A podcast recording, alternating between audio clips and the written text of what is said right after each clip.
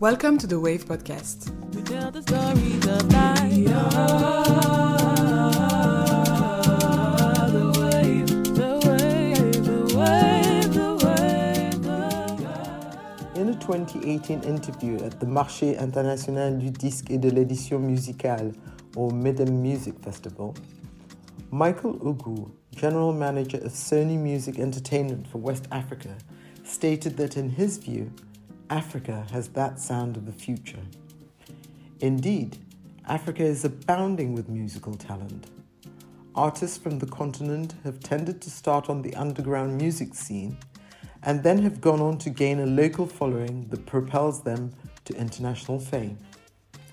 This was the case with the rise for Afrobeats artists such as the pioneering twins P Square and Don Jazzy.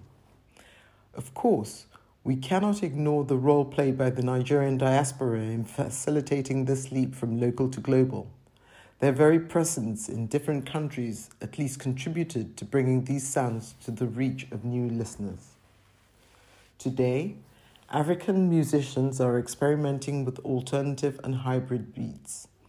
They are boldly reimagining the building blocks of established musical styles such as jazz, pop, hip hop, and traditional African music, thereby producing new rhythms and sounds. However, little is known of this type of African music.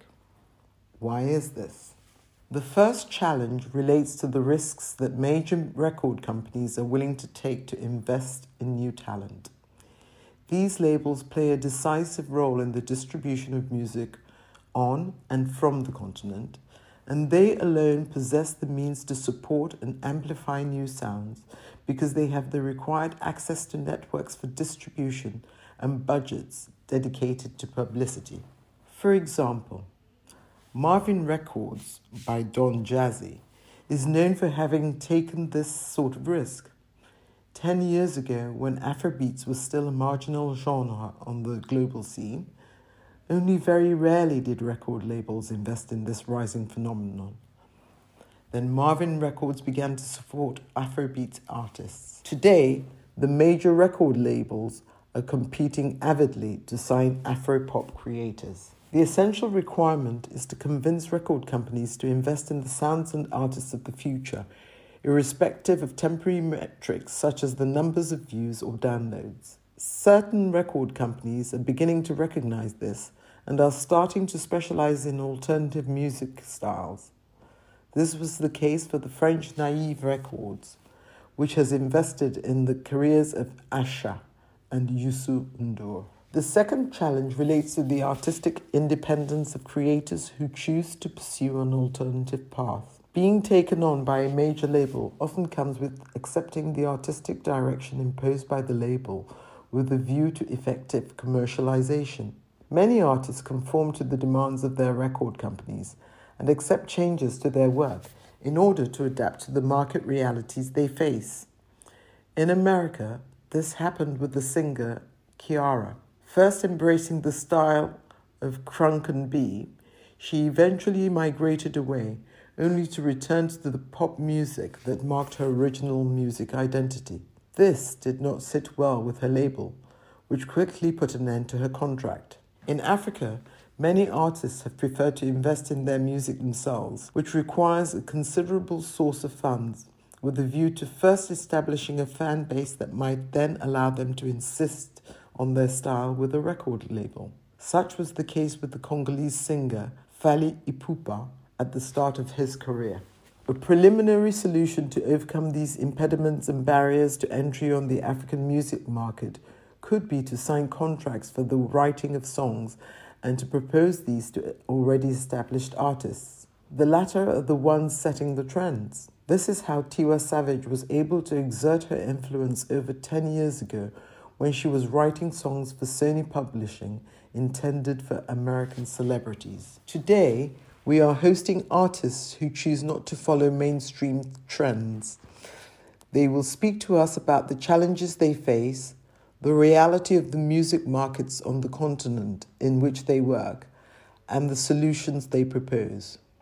We are also joined by a representative of an African music label who hopefully can give us an insight into their strategies regarding emerging artists. A preliminary solution to overcome these impediments and barriers to entry on the African music market could be to sign contracts for the writing of songs and to propose these to already established artists. After all, the latter are the ones setting the trends. This is how Tiwa Savage was able to exert her influence over 10 years ago when she was writing songs for Sony Publishing intended for American celebrities. Today, we are hosting artists who chose not to follow mainstream trends. They will speak to us about the challenges they faced, the reality of the music markets on the continent in which they work, and the solutions they propose. We are also joined by a representative of an African music label who hopefully can give us an insight into their strategies regarding emerging artists.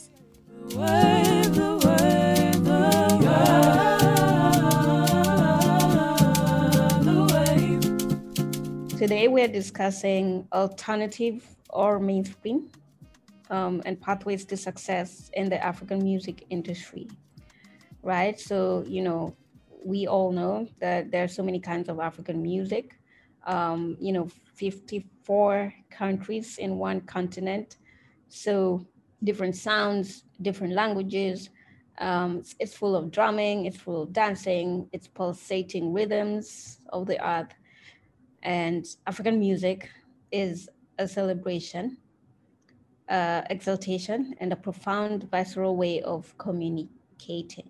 Today on The Wave, we are discussing all types of music across Africa that are little known, but nevertheless, their existence is known. My name is Charlotte Bwana. I am a Kenyan with over five years experience in the music industry. I am currently the head of business development and media partnerships at Audiomack Africa.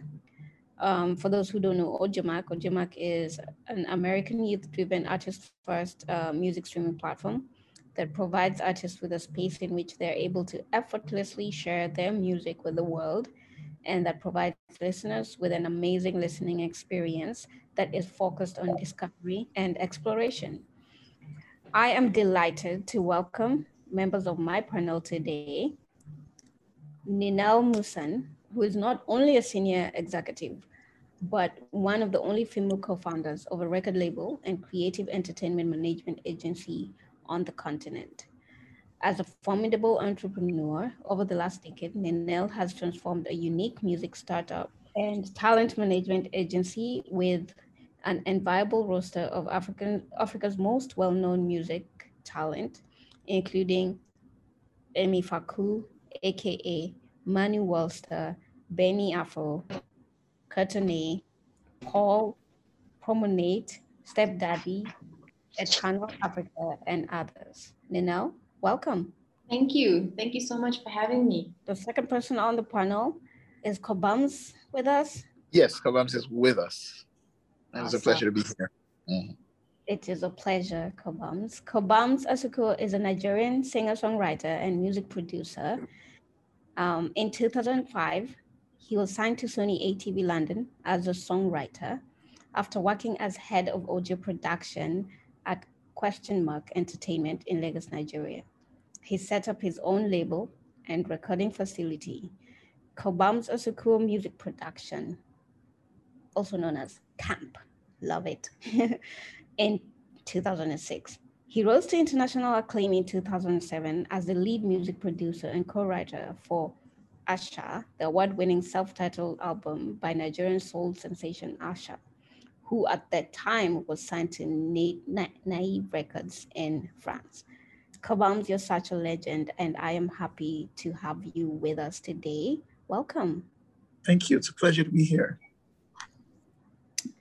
And on the third panelist is Gigi Atlantis, a Nigerian songwriter, um, singer-songwriter. She has made a remarkable debut in the music industry with her song Wahala on the Rocks, which quickly be- became a radio hit in Nigeria in 2020. She has also collaborated with artists such as BOJ Odunsi. BOJ and Odunsi Gigi produces her own songs and distributes her own song and demonstrates vividly the life of alternative genre music in Africa. So, guys, I really want to. Sorry, Gigi, welcome. Please say hi to the people. Hi. Hi, Gigi. Hello. Thank you for having me. You're very welcome. So I want to go jump right into it. Um, um, first of all, let's let's talk about you know, you know, the pandemic and just how it has affected um, affected your business and, and, and affected the the music industry generally. Um, you know, funny enough, I was reading the IFPI report that said that recordings and streamings, uh, streaming earnings and recordings globally have shot up. Um, but it, it was it was when I was reading the report, um, there was a gross underrepresentation of Africa and just what like Africa contributed to the global entertainment industry. You guys, how you know uh, the pandemic affected um, your business. So Ninel, do you do you want to go first? Sure. Um, yeah, I mean, it's shifted the music industry uh, completely. And I guess we, we dealt with the shock of it and did what we could at the beginning, but now we're a year in. So, um, you know, the, actually, I don't think we, we thought we would have to cope with this reality for a year. Um, but we have. And I think while a lot of other businesses and other sectors have been also affected, and there's so many businesses that aren't in business anymore uh, we're still here and as a small agency and a small independent record label we're really grateful to still you know be around and still be, be moving forward. Um, the greatest impact to music was obviously live and so because we're a hybrid business independent record label and talent management agency no live no shows no tours um, you know, it affects the mood of the artist to not be on stage, uh, not see their fans and connect with their audiences but affects their baseline revenue as well. Um, you know, for most of our artists, that's between 60 to 80% of their revenue. Um, and so it's gone, it's been wiped out. And in South Africa, um, now that we're on a lower level of lockdown, we have some smaller shows where there are some opportunities coming through, um, but it's a lot less than before. Um, you know, we've had live stream opportunities and digital shows. Uh, which we've contended with over the period of the last year. They haven't been the same. Um, it's definitely not matched with our usual live business. Um, but it's been, yeah, it's been a major, major, major impact. Um, some of the good things that happen, and I mean, it reflects in the report that you just mentioned, Charlotte, is that, yeah, overall global music sales and streams have increased. And one of the best parts that I think also happened, which hopefully we can discuss later in the show as well, is that I think lockdown provided an opportunity for discovery for a lot of new artists um, from listeners that were looking for new music um, online. And think, yeah, and I think that could be uh, that should lead to a couple more opportunities. I think we're already seeing it. Uh, yeah, I want to jump in right there and just say that you know, for on uh, on my end as a DSP, and you know, just the the numbers that we're seeing on Audiomack, um, has you know people the way people consume music has definitely changed you know during during this um during this pandemic for sure. And those like people were just um thirsty for more if, if that's the word to say. And they're just looking for fresh sounds and fresh faces. Um and I, and I'd have to say that um that I, I, I think I, I want I would like to mention that I feel like the impact on on on um on this pandemic um, on on the African continent and generally the music that's coming from Africa has really been positive in just in terms of um, making more um, you know more African superstars um, and just recognizable worldwide. But Cobhams, I, I, would like to go to you and you just get your opinion as well and how this uh, pandemic affected business from your end and what you think pros were and the cons were um, on, on the continent? Uh, so the pandemic has been a major disruptor, in my opinion, and uh, it, it, has come with a mixed uh, bag of opportunities as well as challenges. Um, from a from a personal point of view, one of the uh, the things that I find um, very interestingly revealing is um, the amount of collaborations that have been able to happen even in the middle of the pandemic. So as a as a as a recording artist and as a producer, um, it also sort of provided, in a very weird sense, um, an opportunity to collaborate with a lot of artists across the continent. Um, I happen to, um, in my capacity as a UNICEF ambassador and also doing some work for One Foundation, uh, work on a number of materials to sensitize people on basically how to manage and carry themselves during the pandemic. And a lot of these collaborations were done remotely, uh, you know, across countries. Uh, and I think that that's something we've sort of been pushed, um, you know, by the, you know, like like the, the, the last speaker mentioned, you know, sort of just been been been pushed to do. We've been introduced to new faces, uh, and new styles. We've had obviously a bit more time on our hands, and um, you know we've just sort of you know enjoyed and appreciated different genres of music. At least I know I have. But I think for me, you know, one one good takeaway is the just the the collaborative efforts, you know, the collaborative you know relationships that have been forged you know, through this time. Obviously, revenues have been affected, you know, out here in, in Nigeria, as well as um, everywhere else and um, people are just sort of you know slowly getting back to but, but also i think uh, an, an, another thing was just opening people to the possibility of um, um, paid shows that can happen from the comfort of you know your home um, and I, I, found that I found that to be very interesting and very revealing. I know that um, there were a number of YouTube features. Uh, uh, uduX, which is a streaming platform um, based out of Nigeria, actually did have some of those features and had the likes of Asa and Davido and so. I mean, it, it it it did come with a lot of its challenges in terms of the live music scene, which is where you know a lot of um, musicians have suffered revenue loss. But I think you know it also opened you know a lot of opportunities in terms of collaborative efforts and also uh, uh, you know, in, in terms of other means of sort of generating revenues outside of, um, uh, uh, you know, just um, um, live music performance, and even outside of just streaming. So in terms of you know live performances, and um, I, I, you know, even more recently, there's been a lot of talk about you know. Um, um, other tokens, you know, that you know, um, musicians can sort of, or artists uh, can can use as tender for their material. I know that you know things like that have sort of been basically fintech has uh, merged with different art, art forms to create opportunity for you know value and monetization. And um, yeah, that's that's that's really a, a disruptor, if you ask me.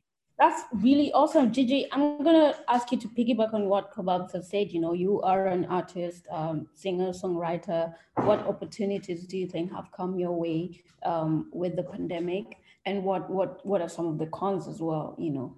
Um well i think that a lot of opportunities have arisen like during the pandemic and lockdown um with, like with regards to technology based performance and like podcast and a lot of app work. Um it's taken like the social aspect of music and um shows to social media. And so that platform that like area has just exploded. But as a setback um, i find like it's very it's restrictive and it's very specific um, when you're talking about performing on social media. And it's not really for everyone. Not every artist loves the social media um, area and fixates on it as much. Um, and so that kind of if you draw back from that i feel like maybe you're not really with it as much as the next artist might be. Um, I find that social networking and like understanding people's vibes and getting to like know people and then choosing to work with them then works for me, if that makes any sense. The flow has just been like scrambled by the whole pandemic in a sense, but at the same time, it's given everyone time to take a step back, look at what they want to do, actually understand where their art is coming from and how they feel about it and what truly is like expression, I guess. Are we looking at any collaborations, um, Gigi? Uh, you know, if you if you got the chance to, you know, work with other artists from different parts of the continent, um, is that something that you're willing to share? Um, yeah, of course, collaborations are always going on. Um, when people reach out or you reach out and you make things. But the pandemic has slowed down the whole polishing and packaging process in a sense like you can't really just like go out and shoot visuals without endangering the herd um, with the virus. So I'm taking steps and reco- like you know precautions and seeing taking time to wait for things to be right and then everyone will know. No pressure. Um, when you we're ready when you're ready. Um, um, i'm just gonna jump ahead to the next topic. Um, you know we recently saw burna boy win a grammy uh, which was such a big deal uh, especially in the continent just like oh we're seeing an afrobeat artist you know winning a grammy and um, i think um, we've wanted inclusion for the longest time. So I think I, I want to know how you guys feel, first of all, in just like music from Africa just being classified as Afrobeat and us going or being represented in, would I say the, the, the world music category? Um, would you, you know, what, what's your opinion on that? I think it's great that, um, you know, I mean, that's a, that's a huge accolade, a Grammy um, it's the ultimate accolade for many artists around the world, and it's great that we got to celebrate three times over um, this year. Um, it's a remarkable achievement for, for those artists. Um, I think, you know, it, it is, it's great that Afrobeats is being highlighted and that, um, you know, it's being awarded and getting the recognition that it deserves as a great genre of music from Africa. It's, of course, not the only kind of music uh, from the continent. Uh, you open by speaking about 54 countries. In South Africa, we have 11 different languages. And each artist needs to be able to represent themselves, their culture, their heritage in the art that they create. Um, and I think that it's very important that over time we create more platforms for that music to be heard and to be celebrated as well. Um, it's, it's part of, I think, what what will be authentic uh, for music from here. I think for a long time, African music has inspired a lot of other genres of music um, in the US and Europe. I think we can hear the same patterns, the same rhythms, but it wasn't being acknowledged as African music. And so, for, for the most part, I think it is progress. Um, the category of world music, yeah, so you know that was a that was a big topic even for the fans and social media, and uh, course, as an industry as well, we have to take care of these categories and these labels. Um, whose label is that world music? Um, how do we want to own that label, or how do we want to be able to, to filter it or change it going forward? There's a lot of people that say that music genres aren't, you know, they're, they're evolving over time as music should, as, as trends should. Um, but you still have to pick a genre. You know, nowadays, if you sell music on a digital service platform like Apple, you have to be able to pick your genre up front and decide, okay, this is what I'm being classified as. And we didn't create those genres either, uh, but we have to fall into them. Um, and then, you know, if you want to be on a chart, you're in a chart in that genre, for example. So I think there's a lot around categorization and genre that we need to discuss. And we have to discuss where those genres are coming from. And if we need to amend it, clearly that change needs to come from us. It needs to come from the artists here and from the organizations here, the industry, the labels, and so forth. Let me pause there for thoughts, if you don't mind, and I can circle back with feedback afterwards. No problem, no pressure. Um, I think I'd like to just agree with you and just say that you know, uh, just the world recognizing Afrobeat for you know, regardless of not recognizing the other genres, um, is a start for us. And, you know, we just um, kind of just have to keep pushing the other genres that we have. Um, but this is a, a good beginning. Um, but Kabab, I, I'd really like to hear your thoughts on, on and, and especially because um, I think Asa, I, wouldn't classify her as as Afrobeat because her genre is different but like she's a world um, renowned artist. Um, so what what's your thought on just like you know music being classified as Afrobeat? So I'm going to agree very strongly with you, and you know on on on the subject. Um, of course, um, Afrobeat definitely um, is taking center stage and um, has the we in a sense have the ears of the world and um, Um, and that's a great start. Uh, but I, I, think what we all seem to be saying in unison here is it's gradually becoming time to deepen the conversation uh, past um, just accepting one genre of music. But I think that um, if you know it, history sort of is repeating itself because um you know when you when you think Jamaica, you think the Caribbeans, you know, there's often, you know, the association with reggae. I mean, in some cases, yes, there's maybe soca or calypso, but, you know, the bigger representation seems to be reggae, you know, in a sense, you know, and, and I, I feel like that might be, you know, what is happening with us and Afrobeats.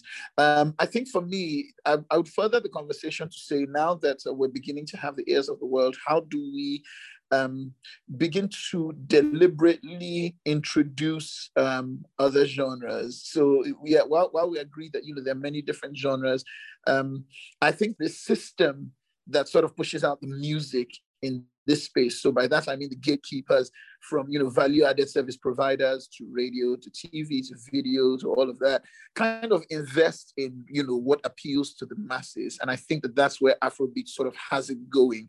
Um, I think that you know people have not been able to confidently express you know confidence in differing palettes, if you will. And um, because of that, because there's great music, you know, all over Africa. This great, great, great, you know, from Salignolo to Tiken Jah to Rokia Traore to to to um, you know the Zamajobes and Fiwe Dana. I mean, there's just a ton of people who make great music.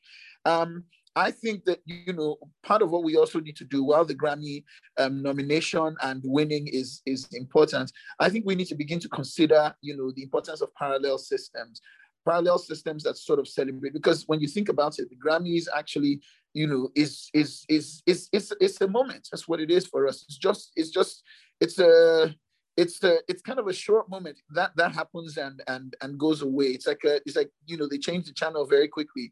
But i think what's going to linger is creating a credible respectable um, um, system parallel system that recognizes the different genres of african music that's coming out of this space. You know that's also done you know in, in a uh, international standard. You know we can get you know corporates to sort of um, invest in growing it to be a credible um, way of validating music in Africa. I feel like you know we we need to come to a point where we're having our own conversation, celebrating our, our um, you know divergent genres, but also um, making sensitizing people in terms of understanding that you you can't just put money behind, you know, corporates can't just put money behind mass appeal, you know. So I, I think it's a, it's a matter of accountability, you know, and all of that. There's all kinds of grants and all kinds of trusts and all kinds of, you know, that protect, you know, the interest of jazz music and what have you. But, you know, we don't have, you can't move music without money. You can't recognize a genre, build a genre or whatever, you know, without um, you know, the financial support. So I think, you know, we need, there needs to be a business conversation along with an art conversation in terms of how all these other genres, you know, because there are people who appreciate them and, but we just aren't consolidating the silent majority. And I think that when we can consolidate the silent majority, we can actually show the world that there is more to African music than Afrobeats. I love Afrobeats, by the way, but I, you know, like you said, Asa is Asa cannot be classified as Afrobeats, at least not at this time. And I feel that there are many other artists aside herself, you know, from Buika to I mean, just name it, you know, who are worthy of note and worthy of recognition. And um, I feel like that will come as we begin to create our own credible parallel systems. I was just going to agree with you, uh, I, I mean, I'm a fan of Afrobeats as well, and you know, I mean, I can I can remember when it started infiltrating in South Africa as well uh, which was in the in the recent sort of like five six years, and it meant that uh, and one of the most important things that I think happened was artists recognizing uh, the music and wanting to collaborate. And I think that was important for the music coming out of West Africa to be able to spread to the South and become popular here. And I think when I mentioned music discovery for fans, um, and I mean, we spoke about it even for ourselves, I discovered new artists and new music because there was a little bit more bandwidth to do that when so many other activities within the industry were slowed down or halted. Um, and I think artists on my level discovered other artists as well that they wanted to feature and collaborate with. And because there was no travel, communicating with somebody within your own country and communicating with somebody from Kenya or Nigeria or Ghana, was equivalent. So it was much easier to, to share a beat, have a listen, send back a verse, um, you know, spend some time writing together online. And I don't think we had that focus um, before. And so I think this is one of the really novel things that happened during lockdown and because of the, the pandemic. And maybe it would have happened anyway, but I feel like it was a little bit sped up because we had that capacity to do that. And I think those collaborations are what is important for music to grow from local to bigger than that. And I think even as far as internationally into the US and into the Grammys, if we can open up the minds or just as the way that we've become more Afri- open-minded, I think within the continent to be able to collaborate and work more with each other as producers or songwriters or performing artists and recording artists. I think the same thing needs to happen for artists that are based in the UK, Europe, and the US to say, when you're thinking about a great sound um, to, to to work on or to with an artist to collaborate on we don't only have to look within this the genre you know we can also look at the others. You know in south africa the dominant genre right now is is amapiano obviously and you know a lot of the stuff we actually released you know one of the, the ambassadors for amapiano from south africa right now is an artist called focalistic and we released that album during april which is at the height of lockdown year and all the work that we could do for promo at the time was digital. Um, but we reached out to, you know, even radio outside of South Africa and Kenya and so forth to be able to push the music forward. And I think there was an openness because the timing was right for this kind of music. But I think also there was this desire to, uh, it, it was a new sound, it was something fresh. Um, and so I think that that same process can be applied to a lot of other music um, genres as well in Afro pop, Afro soul, and so forth. If I can just say that um, I'm happy you mentioned Amapiano because I think in terms of proper nomenclature, and I'm sorry, I'm Charlotte, this looks we're, just jumping in, but um, so Amapiano, which um, you know originated from from South Africa and is such a big, big sound, has become just humongous in the Nigerian space. You know, but it's interesting how that's by itself is a respectable genre, but it's sort of been subclass under Afro beats, you know. And so for me, I think, you know, th- this sort of underscores the importance of, um, you know, getting to a point where, you know, th- there there is like a, a parallel system that recognizes the effort, you know, and the ingenuity of creating, you know, a genre that's able to drive you know, music and drive tastes and all that. I mean, we wouldn't do that. With, you, you wouldn't take EDM, for instance, and just, you know, log it on the pop or something. You know what I mean? So, um, I, I you know, it's, it's, it's, it's such a fantastic genre that is everyone's got an. I'm, I'm, working on a collaborative album, and I can tell you a number of amapiano songs we've got on it from Davido to Burna Boy, name it. Everyone has got an amapiano track. So I'm just saying, you know, it just underscores the importance of um, just sort of respecting the different genres and then giving them room to thrive, as opposed to um, just sort of logging everything under the Afrobeats genre. Yeah, and I think because this genre, this is a, a, great example of a genre that it's very localized, and it was, uh, you know, it really comes from. It, it, no, this wasn't created by an A and R department from a record label. Okay, this is from this is from people. This is from the streets. This is from the people, and the entire sound and authenticity of that is actually what I think resonates with people when they hear it for the first time, and why they latch onto it, and and why I think it's growing so fast and it comes from other South African genres that I think predated it. Well, I mean, there's debate about that, but Kwaito, for example, you can hear some of it in there, which is one of, uh, you know, so that's a very old, very well established South African genre. But those are our names for those genres. It comes from here. And you're right, it goes into an Afrobeat playlist, or, or worse, it goes into a list with just all other African music right now. And I don't know, I mean, I'd like to have your thoughts on that. Is that good? Because that means that we're moving into a bit of a, a genreless where it's just about music that suits a mood, which is how consumers are, are you know, experiencing wanting to listen to recorded music right now and on playlists. Or do we or do we fight to maintain the classification of our music here because that is its name. That's how the artists describe their music, and that's what it should be. So if it does get to the Grammys one day, we keep the name amapiano, pianos, you know, um, or, or does it need to, to have be reclassified by some global committee? Which is it? Um, just to jump in here, I really love this conversation. First of all, just congratulations on on Focalistic. I think he's done amazing, and um, I think my favorite is the remix with Davido. Um, but I think I, I'd like to to to say, in in terms of the question that you have asked, in terms of like how then do we make sure that you know this sound goes global as amapiano and not Afrobeat and because you find that from a DSP perspective that this song will be placed on an Afrobeat um, playlist here and there and there. I think one thing I'd like to point out is that uh, when we get music from a lot of artists, it's always I'm requesting to be on this playlist and I'm requesting to be on that playlist. And most of the time they will see a playlist that has 61 million plays or 70 million plays or 100 million plays, the most popular playlist. And if you find that um, from a service provider perspective, we're trying to build um, a piano playlist, for example, and try and kick it off. And what we then need to do is put that song on that amapiano playlist and then send the artwork to the artist and say, listen, we've added you to this amapiano playlist.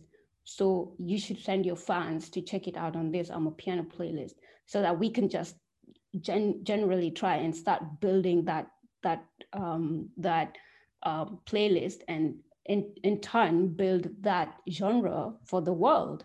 But at the end of the day, the artist is always no saying, no, I want to be on this verified Afrobeat playlist because this is the bigger playlist. And I'm, I'm, I'm happy to share this verified Afrobeat playlist. I was saying in terms of globalizing different genres um, from across the continent and giving an example of amapiano, um, from a service provider perspective, when artists provide um, submit songs to the DSP and to different service providers, they always know what playlist they want to be added to, and they kind of like are adamant on requesting, I want to be added to this playlist and that playlist. And most of the times, they choose the the, the playlist that is more more popular and that has more plays. So whatever you know playlist has 100 million plays that's that's a that's a playlist that they want to be added to and so um, then you find that we're having this discussion where we're like okay cool um, amapiano is growing as a genre on its own and we're trying to to kind of just build that and make it more recognizable um, to the world on its own as uh, as a genre that comes from Africa that's not Afrobeat but called amapiano so you build a new playlist and place different amapiano songs on this um, uh, um, on this new playlist, this amapiano playlist, and you send the artist the artwork and say, "Listen, I've added you to this amapiano playlist. Do you mind sharing with your fans?" And they're like, "No, uh, you know, but I'm willing and I'm happy to share. You know, if you add me to this verified Afrobeat playlist that's really really big, they're happy to share that." But they're not happy to share the new playlist that is an, um, an, an piano playlist just because it's not big enough because essentially we're still trying to build it so how do we make the artist understand that? It's not necessarily us building this playlist but it's us building this genre. Okay so I, I was i was sort of speaking to that and saying that um, one of the reasons i think why and then from personal experience why artists um, choose certain playlists they want to be on is, you know, because they are very well aware of their existential reality. And the existential reality is that um, it's a game of numbers. It comes down to having as many numbers as you can. And I feel like, you know, this is usually controlled by the gate. Again, it comes back to the gatekeepers. I think that there are a lot of external influences that control the music that we create and then the music that people consume. And I feel like, you know, until we're able to address some of these issues, you know, from the root um, um, perpetrators, if you will, or causes, if you will, um, we're going to continue to have these sort of struggles. Um, and, you know, and also to speak to, it, it just sort of um, segues nicely to Ninel's question, you know, about does it does uh, do we do we sort of make it open-ended in terms of genres and just have like a genre-less space you know so I, I i think first of all that you know it it would be important for this reason to have genres, but also important to, um, I, I, think, regulation. So, for instance, one of the things that happened in Nigeria for many years was um, a lot of the music was foreign influenced. And then, of course, we had like NBC regulations that would stipulate that, you know, 20% local, 80%, you know, uh, uh, 20% foreign, 80% local. And I think that as these things are managed from a regulatory perspective, you can then sort of, um, when people know that, you know, there are incentives, there are grants, there's whatever it is, you know, that can sort of incentivize them to hold on to their genres, because we can't all sort of be victims of the same taste and the taste is generally what? Is generally mass appeal. Is generally popular music. You know we, we all want to hear different things. And sometimes you know if we go into this wide open space we encounter a lot of thorns to get to our roses.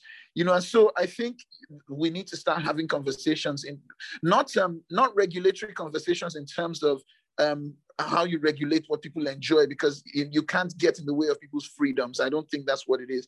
But in terms of um, you know, how these other genres can enjoy the benefits that, say, Afro beats by itself sort of enjoys, you know, so sort of a focus of, you know, South Africa on Amapiano, like, I mean, what, what happened with, you know, South African house? At a point in time, it was becoming a big thing and even filtering into the Nigerian space.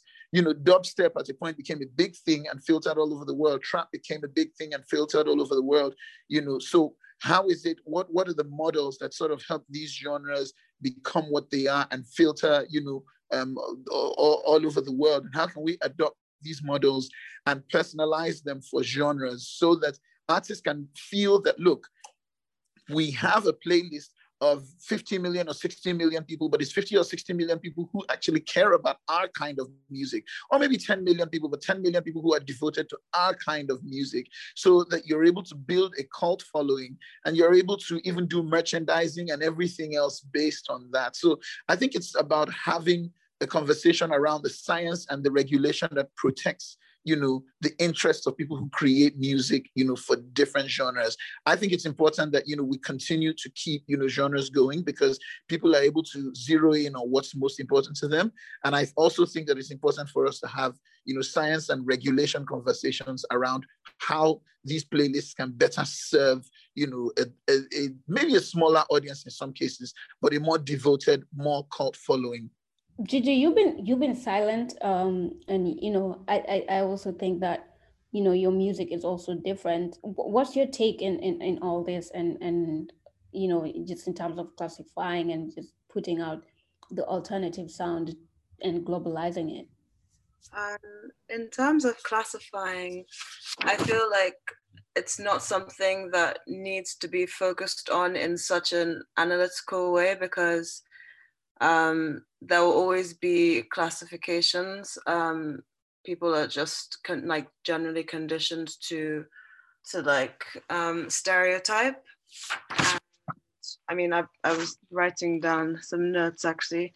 Um, I was saying that uh, there are so many categories that exist on the continent um, and such a variety of classification is possible that it really depends on the person who's consuming it, I think, because there will always be people who are looking for like a refreshing aspect in art or like who like like to be individual and like to discover new things and like to like digest and analyze it themselves and share it with their friends and not just have a prepackaged um, idea in their minds like that they choose to debate based on like bullet points that they've drawn from elsewhere. Um, and again, art is just very fluid that to me, thinking about classification is analysis paralysis and it gets me stressed.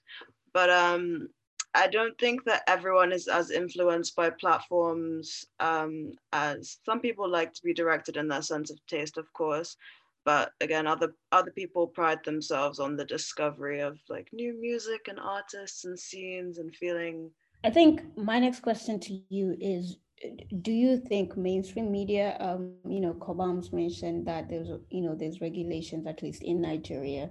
Um, i haven't heard this in kenya or ghana but there's like regulations in nigeria that says um, 80% local and uh, 20% foreign.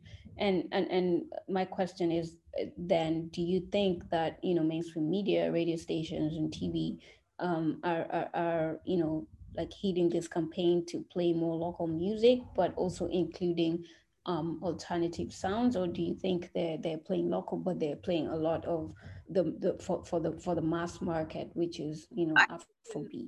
They're playing local. They're playing like local, local. Like there's like the pop local, like uh, Wizkid, Tiwa Savage, that could be perceived as alternative to some people who are like truly like into like the local scene um and so i definitely do agree with the fact that like, there must be reg- regulations because there's a lot of national music and adverts and like media really that you that is um that you see and you hear but i don't know if altern- the alternative scene gets that much play. There are certain radio stations that do dedicate themselves to playing um, the new wave kind of alternative sound but not as many.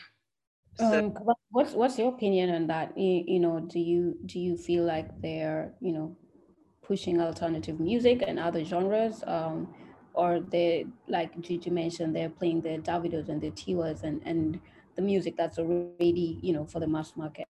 Yeah, they're definitely playing the music that's already for the mass market, but because like there's the percentage of youth in Nigeria, for instance, is a lot higher like people under i don't know 30 like there's like there's more of the population within that category and so in order for certain businesses and platforms and such and such to get the numbers and the traction that they need then they do have to pitch to the younger scene and like the alter scene um, as is labeled by the people who make labels as i guess kind of like young hip um, street style kind of like new wave like alternative to the mass um, they definitely have a voice and people are definitely like listening to them. Fair enough um, and i think Cobhams mentioned that you know in in in just like having a discussion in business wise we also need to kind of speak to the corporates about supporting um, other genres um, that will you know would be much smaller than um, Afrobeat, which is I wonder how that conversation would go. Um, just because you know uh, corporates are all about selling their products to, to the market, so um, I, I I genuinely wonder how that that that conversation would go. But try and build their own platforms and media things and new um, labels to start from scratch as the people who started their own Afrobeat um, programs from scratch and are like now doing their thing as they're getting um, more renowned. Uh, they can't just be expected to like change like change direction all of a sudden, which is understandable. And so the new wave is building its own, you know, surfboard to carry itself to the shores. 100, and we're here for it. Um, okay, so just, just if I if I can just mention, um, so um, I I I think it's a I think it's a feasible I think it's a possible uh, conversation that can happen. My my nine to five in a lot of cases is actually cutting commercials for corporates, and these are conversations that we're constantly having. And I realize that um, even the reception to Afrobeats and the way a lot of us the way corporates actually process and reward artists in the Afrobeat space is more reactionary than um, intelligent. Reactionary in the sense that they know that you know this thing is picking up steam, and because of that, you know they want to get the youth, just like um, Gigi has said, and so you know they go in there and they support. But um, you know what I'm saying is, so the, the Alté space, for instance, has been able to show us that you can shift the tide and I think that, you know, whatever it is that these people do to shift the tide, whatever it is, you know, culture is constantly changing. And yes, we might maybe call it Afrobeats in the general sense or whatever, but the sound can change. The, the, the music can change because culture always gives room for that. And, you know, Alté, for instance, has been able to prove that, you know, Amapiano filtering into Nigeria, for instance, and really taking over the Nigerian music scene in many ways has also been able to prove that.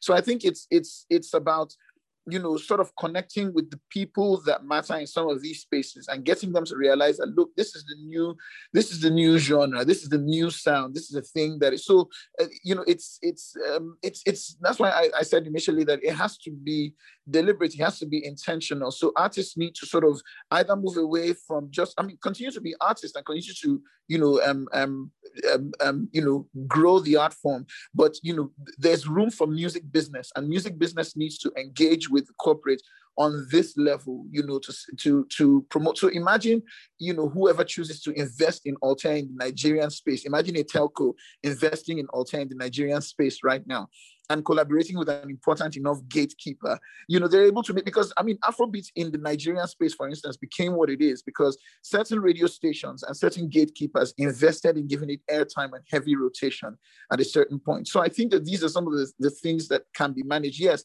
it's mass, it's mass markets, and these people just want to sell their stuff, but they're only reacting more than anything else. Um, a lot of them are not doing the necessary studies and the intelligence reports to guide their decision as much as they're following what the next man is doing. And I feel that if people in the music business space can get involved and begin to have some of these conversations, we can actually influence other genres and give them time of day.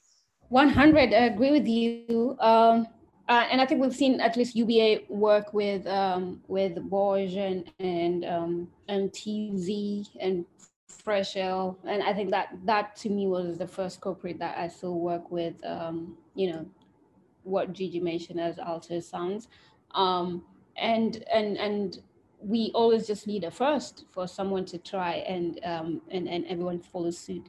I think my question to you, Ninel, is the same question, um, how it is in South Africa in terms of like, um, you know, mainstream media in South Africa supporting other genres. Because um, I know hip hop is really big in South Africa and now Amapiano is really big in South Africa. I, I, know there's other artists like Zahara or Lady Zamar. Are, are, are they being played as much? Um, are other genres being played as much as well? Yeah, I mean, I think I agree with what Cobhams said earlier. You put it nicely when you said that culture can change and evolve. And I think we see that all the time with trends in, in music um, and art.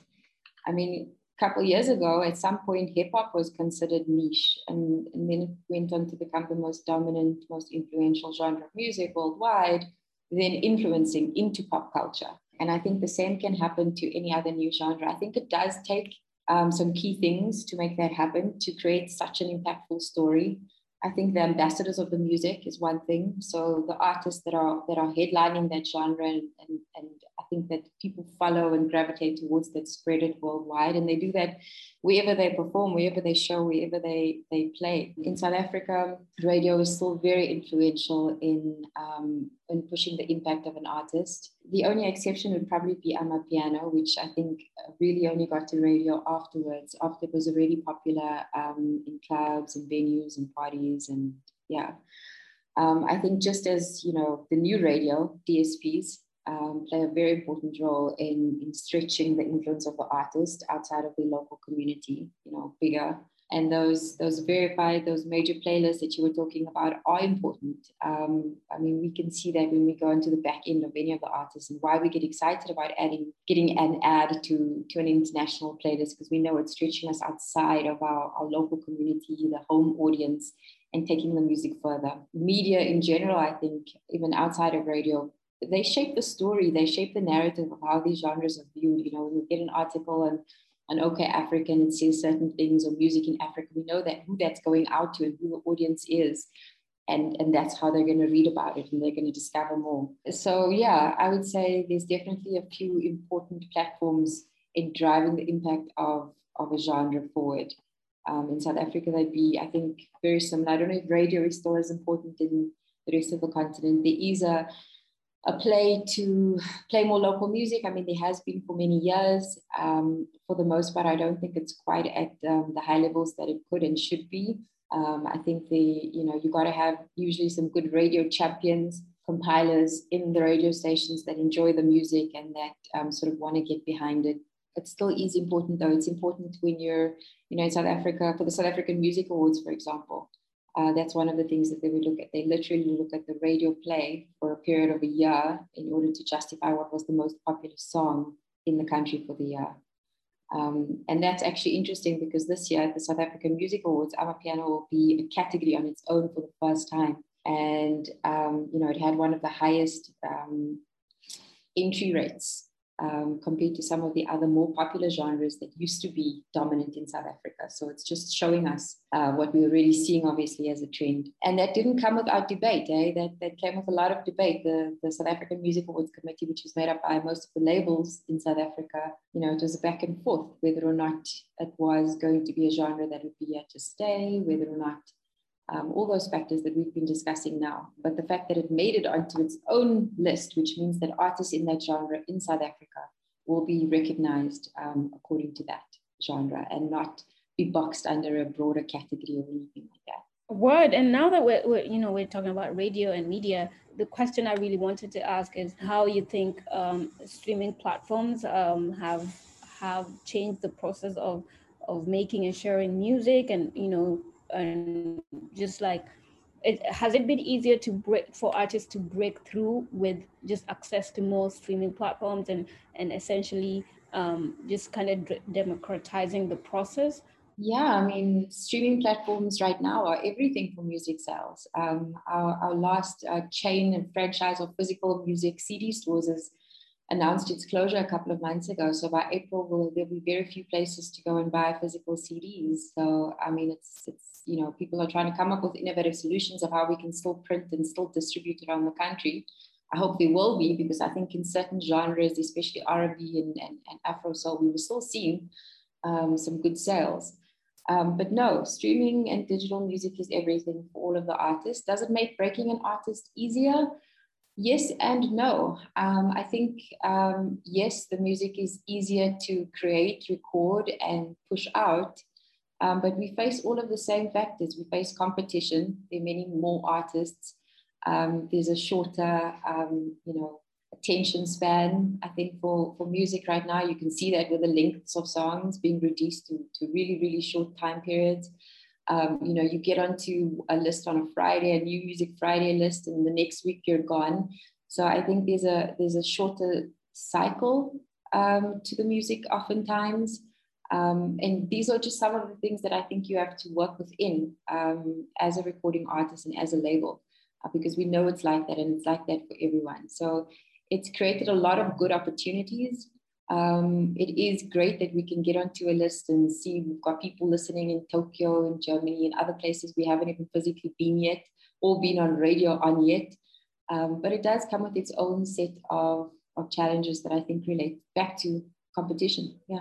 Competition is good, healthy competition. Healthy competition is good, and, and hopefully the best rise to the top. Um, I also think that streaming platforms play a major role in championing artists and genres. I think, you know, and I think that there's a lot happening right now around finding rising artists, new artists, breaking artists, new wave, um, to offer some something new and something fresh, and to put those artists on in categories where more established artists, you know, have probably been owning the covers of playlists and so forth. So I mean, the the the, the work that I think is going into, and probably the internal conversation, Charlotte, that you guys have um, are really important and they can have a very big impact on breaking that artist. So in, in the artist career. I got you. Gigi, uh, my question to you, Gigi, is um, first of all, um, how has you know you know music streaming platforms um, helped or affected your career, and um, and uh, because your sound is very unique, is it is it African influenced? You know, um, yeah, those two questions. Gigi? How have the music platforms impacted or affected my music? Or your career, like the, um, the trajectory of your career? As Cobhams said earlier, it is a numbers game and um, that is something that is looked at by prospective partners and people coming with offers and whatnot. Um, and so it does mean that it's like constantly, um, I don't know, it makes stuff very number based, if that makes any sense to you. In with like by the tone of my voice, um, it is a subject that is tiresome for somebody who has dyscalculia. Um, but not in a sense that I'm saying that it is boring, but in a sense that it is complex. Um, it's interesting because the more they increase, the more other things increase. But at the same time, um, if you just don't really pay too much attention to it, and then you can you give yourself the time to step back and decide what you want to do next, um, and decide that you don't want to be paying attention to uh, the numbers on the screen as much as you want to be paying attention to what you're expressing and the true nature of your project and um, your message and your vision, then it takes um, it takes you know it takes a step back. You take a step back from that.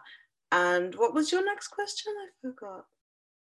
Uh, my next question is: Is your is your sound? Um, does it have African influences? Um, you know, like Uh, does the Rock encapsulate uh, that alternative wave as well? You know.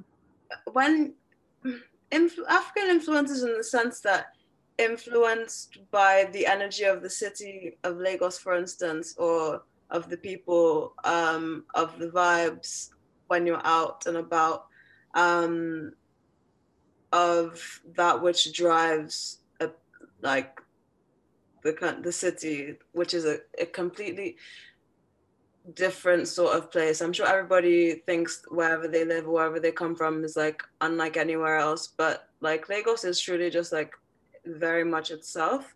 And so from that energy, you get the song Wahala on the Rocks, for instance, and other aspects of the pace um, of what people gravitate towards, what people care about, that kind of thing influences, not necessarily um, the music of the mainstream um, that might have some some influences um, to a certain extent, but I think that definitely with like the writing and with um, the the energy of the song.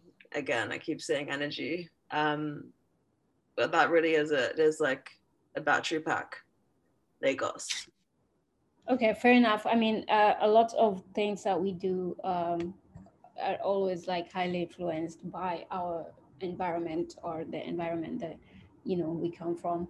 Um, at, at- you know, we're coming to the final uh, stages of this conversation. This very happy conversation. I know you guys are very sad to hear my voice um, for the last minutes, but um, Cobhams, I think a final question um, for you is um, do you mind you, you you did mention that you're working on a project um, do you mind you know sharing more details like when it's going to come out what we should expect or you know So yes, thank you very much. I'm I'm I'm very happy to share details. It's probably the most adventurous thing I've ever done. So I've been known to create um, uh, a lot of alternative sounds, you know, with the likes of Asa and Bez, and I've worked with Somi, who's a you know American Ugandan artist um, out of um, um, New York, and you know we've made like she was actually nominated uh, for best female jazz vocalist at the last uh, concluded Grammys um but this this is so this is different. This is um it's a project titled with love from lagos which is intrinsically afrobeats. But um so i started out primarily as a music producer but i've always sort of performed and i have grown over years and just you know painstaking efforts to begin to accommodate my voice. I started out hating it very much. Um, but now that i'm beginning to get used to it i've now created this um, collaborative album that has um, a lot of people. So from 2Baba to Falz to Simi to um, Bella Shmurda, who's like, uh, you know, the, the in thing, the, the sensation, the reigning sensation in Nigeria right now, to Yemi Alade, Toke Makinwa, who's actually a fashionista in the Nigerian space, but I was able to get her into the studio to actually sing. Um, and then, you know, I'm also looking at crossing outside of Nigeria and working with them, you know, collaborating with a number of, you know, brothers and sisters who I have worked with over time and have developed a relationship with. So the likes of Sauti Sol, you know, and possibly King Promise or Jackie out of Ghana, you know, um, you know, and and just the like. So it, it's a very exciting project, and I think you know it it it it's it chronicles. Uh, I don't know if chronicles is the word, but it it's um it just sort of puts out there just my time of working with amazing Nigerian. I've I've worked with you know musicians out of at, at the very least maybe 30 countries out of Africa or more and um, it's just been you know the camaraderie the beauty of just you know relating with these people and creating music that you know always speaks towards one cause you know or another in the interest of you know africans. So to be able to come together with all of these people and create you know one collaborative album project i am really really excited about it. It's unlike anything you know i've done. And i'm excited that you know it's my album project. It's my voice. I, I can't tell you exactly when it would come out, not because I don't have that information, but you know, we're just sort of managing that. I can say that the, the first single um, should be out in another month or so, and it's going to have Bella and Patoranking on it. He's kind of big in the Nigerian space and, and, and also big in the Caribbean. He, you know, amazing, amazing, amazing artist. So yeah, that's what I'm working on. Um, among other things, I just finished recording an album for Banky W, who's also a Nigerian artist. I'm working with Timi Dakolo, who got signed to Virgin Records. He's a talented, talented, you know, amazing artist. And then of course, I'm doing all of my regular corporate work um, sort of servicing, you know, telcos like MTN and the likes and stuff. But yeah, those are some of the things, you know, i am currently up to and just looking forward to, you know, the offerings from some of those that will be out soon. And look, we're looking forward to it. Um, and um, sidebar, we're looking forward to having the audio, the album on Audiomack. But you know, like we're looking forward to your work, um, essentially and um, you know i want to wish you all the best uh, I, but i know that you don't need it because you are awesome and amazing. Trust you me know, i need it uh, and thank you thank you for the best wishes.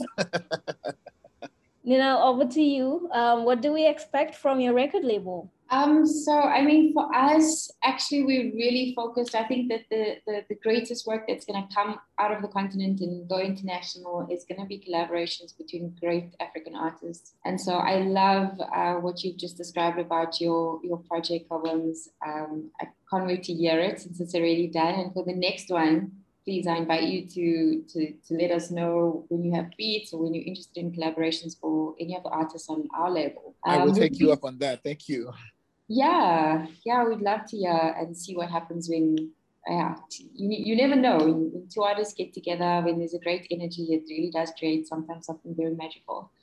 Um, and yeah we're releasing a lot of music. You know one of our ami faku who was the, the best female artist last year at the south african music awards she was also on the um, obama favorite list for 2020 we're working on her follow-up project which will be released soon um, Manu WorldStar, who's uh, Congolese, South African artist we're working with. Um, we'll be releasing a lot of new work with him.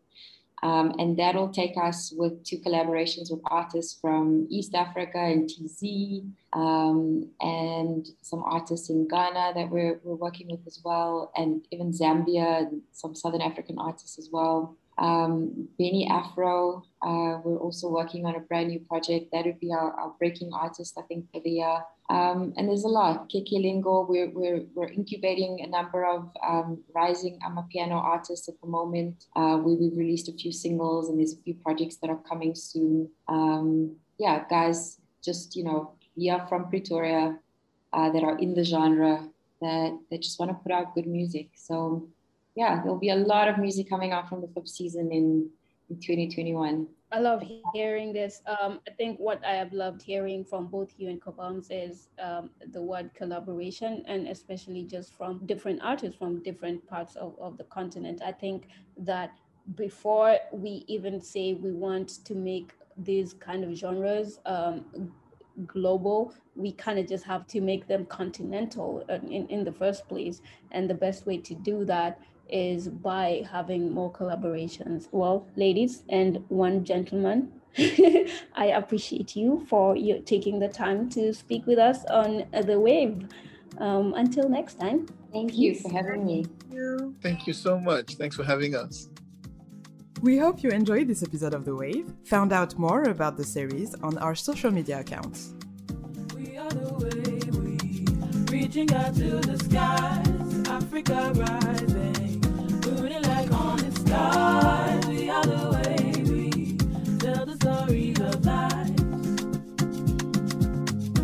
the story